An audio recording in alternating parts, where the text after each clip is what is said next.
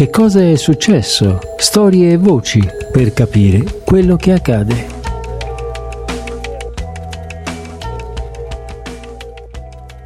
Tutto quanto sta accadendo attorno al tema del femminicidio è spaventoso, ce lo dicono i giornali, anche se in malo modo, ce lo dicono i numeri, i rapporti dei centri antiviolenza, ce lo dicono le nostre esperienze quotidiane al di là del fatto dell'ultima ora, ormai stiamo parlando di fatti quotidiani, questo 25 novembre, giornata di sensibilizzazione mondiale che riguarda proprio la violenza contro le donne, è una giornata speciale. Non è una giornata come tutte le altre, ma non è nemmeno un 25 novembre come tutti gli altri. Sono Raffaele Palumbo e questo è il nuovo podcast di Controradio Cosa è successo? Storie e voci per capire quello che accade. Il podcast di Controradio per questa puntata ci occuperemo della giornata, ma non solo, della sensibilizzazione per quello che riguarda la violenza contro le donne. Podcast in onda sabato alle 13.20 in coda al GR nazionale e la domenica in replica alle 17.10. Podcast che troverete gratuitamente anche su tutte le applicazioni come Spotify.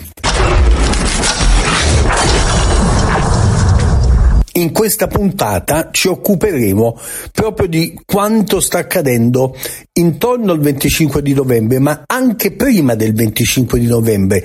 Manifestazioni spontanee intitolate Non potevamo aspettare, proprio per quello che è accaduto intorno a Giulia in questi giorni, ma soprattutto per la quotidianità che ha accompagnato un 2023 che da questo punto di vista è stato veramente drammatico.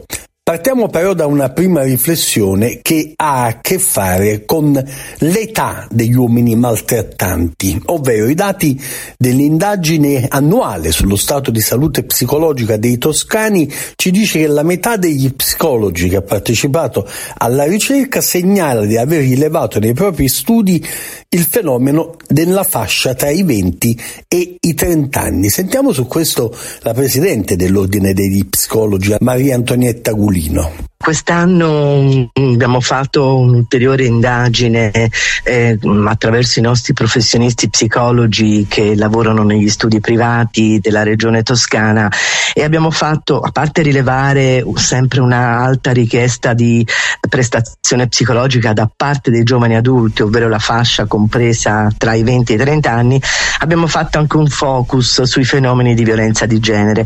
E purtroppo insomma rileviamo dal campione il 62% 50% del campione che ha partecipato al questionario dell'indagine dell'ordine riscontra che i fenomeni di violenza vengono rilevati da, nella fascia d'età dai 20 ai 30 anni, il che vuol dire che il fenomeno sta ehm, sempre più esprimendosi in fase sempre più precoce e sono proprio i giovani adulti che ce lo segnalano negli studi privati. Poi ci sono anche gli adolescenti, infine eh, appunto gli adulti e la parte offesa rilevata è solitamente la donna questo è quello che viene fuori dai nostri, dai, dalle nostre indagini. Certamente è, è un dato sconfortante da una parte, ma che forse ci deve dire che intervenire su, su, tutte le fasce, anche scolastiche, dai bambini.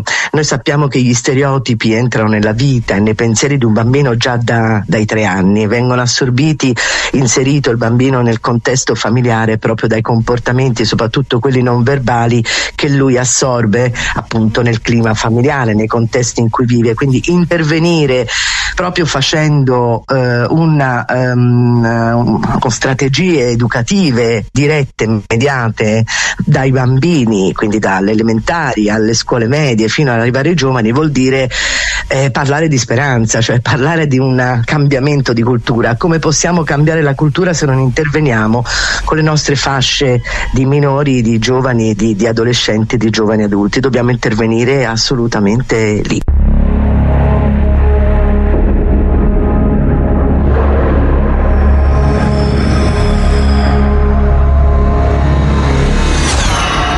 Non è un 25 novembre di rito né un 25 novembre certamente doveroso per ricordare un fenomeno di cui spesso poi ci si dimentica passato appunto il giorno. È un 25 novembre arrabbiato, più che un minuto di silenzio si invoca un minuto di disordini, di caos, di rumori, per esprimere con forza le preoccupazioni di chi vive questa tragedia tutti i giorni, ovvero la gran parte delle donne. Sentiamo non una di meno. Abbiamo visto veramente esplodere il desiderio di esserci, di partecipare e di rispondere eh, a quello che sta succedendo e a questo caso che evidentemente ha eh, impattato molto nell'opinione pubblica. Sentiamo l'esigenza di esprimere la nostra rabbia e questo è anche ciò che ci hanno chiesto le persone che ci hanno scritto e che magari non riescono a venire a Roma e che vogliono poter avere un momento di condivisione eh, nella nostra città.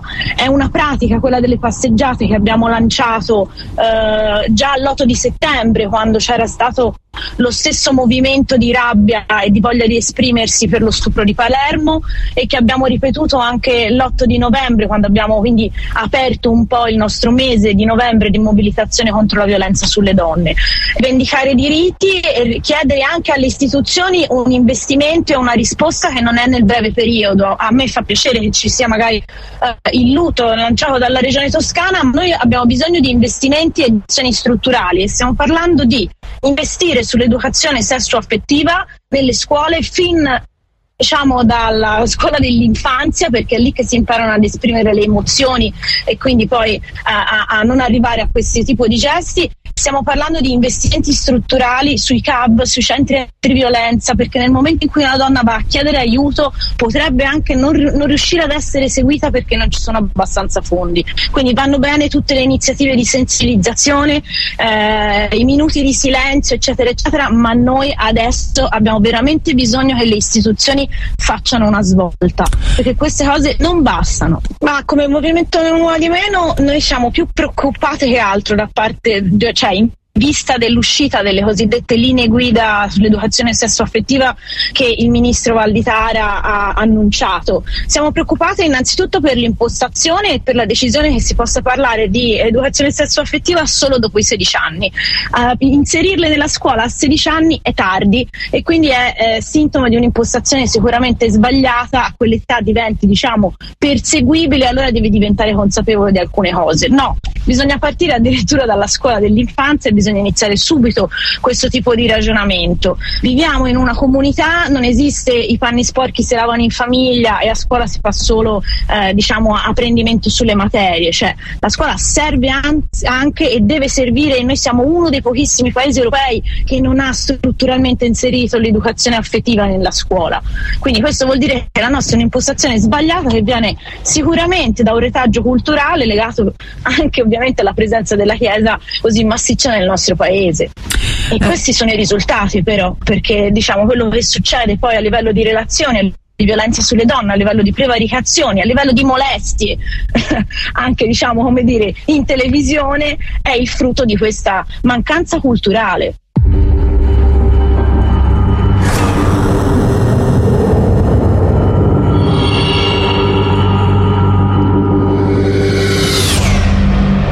Ma proviamo a fare anche un punto sul dato quantitativo. Sicuramente la quantità ha fatto impressione in quest'ultimo anno, ma il dato quantitativo va comunque come tutti i dati interpretato. Per la violenza contro le donne nel 2022 in Toscana si sono registrate 5 femminicidi, numeri che hanno fatto salire il drammatico bilancio degli ultimi 16 anni dal 2006 a 132. Sempre l'anno scorso si sono superati 2138 accessi in codice rosa al pronto soccorso per maltrattamenti e oltre 3000 donne si sono rivolte nel corso dell'anno ad un centro antiviolenza. Questi sono i numeri del quindicesimo rapporto sulla violenza di genere in Toscana forniti dai nodi delle reti territoriali antiviolenza a partire dai centri antiviolenza presentati sul territorio 25 in tutto per un totale di 102 punti di accesso grazie all'apertura di sportelli locali. Sentiamo Rosa Di Gioia, ANCI Federsanità per l'osservatorio regionale. Diciamo se da un lato appunto si può pensare no, che eh, gli aumenti delle violenze soprattutto sessuali ai danni di giovani donne eh, forse possono suggerire a qualcuno un aumento effettivo dei casi, ma eh, da, un punto, da un altro punto di vista questo può significare proprio un aumento di consapevolezza, un aumento di informazione, un aumento dei processi di sensibilizzazione che comunque sul territorio probabilmente stanno, eh, stanno funzionando e eh, sul fatto che ehm, c'è una maggiore eh, capacità, una maggiore capacità proprio di individuare anche i luoghi, i servizi a cui rivolgersi e una maggiore fiducia probabilmente negli stessi, perché il problema principale nelle denunce o nel, nel, nel dire di aver subito una violenza sta eh, nel passaggio successivo, nella, vittima, nella vittimizzazione secondaria che purtroppo è un fenomeno molto diffuso proprio a causa della scarsa formazione eh, degli, degli, operatori dei diversi, dei diversi servizi, soprattutto purtroppo nell'ambito giudiziario. Ancora troppo poco si lavora sugli uomini, cioè sono ancora molto pochi gli uomini che appunto intraprendono un percorso. Se pensiamo, eh, i dati parlano chiaro su questo, e se confrontiamo 3.232 donne che hanno effettuato un accesso ai CAV toscani nel 2022 contro i 280 che nel 2022 uomini sono in, in, in percorso di trattamento, diciamo, forse questo già suggerisce qualche, qualche indicazione, bisogna molto lavorare ancora su, su questo aspetto.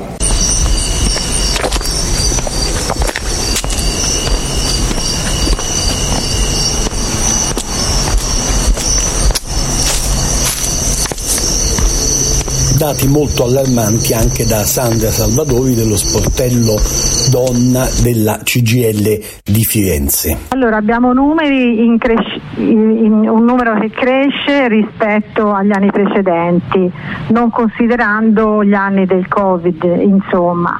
E eh, come dicevamo stamattina in piazza, anche davanti agli studenti, eh, è un fenomeno che colpisce, che interessa eh, tutte le donne tutte le età, tutte le fasce, ehm, qualsiasi tipo di condizione, dalla disoccupata alla cassiera, alla libera professionista, alla studentessa.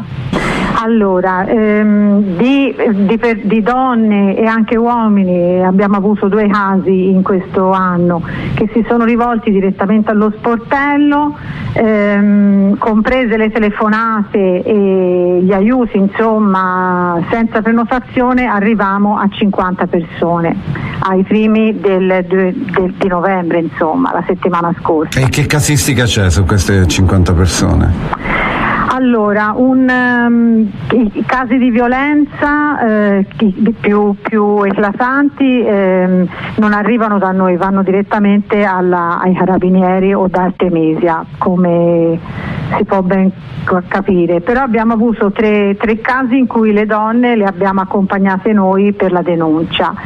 Siamo supportate da un avvocato penalista eh, un avvocato civilista e poi per quanto riguarda le materie del lavoro l'ufficio vertenze della Camera del Lavoro di Firenze.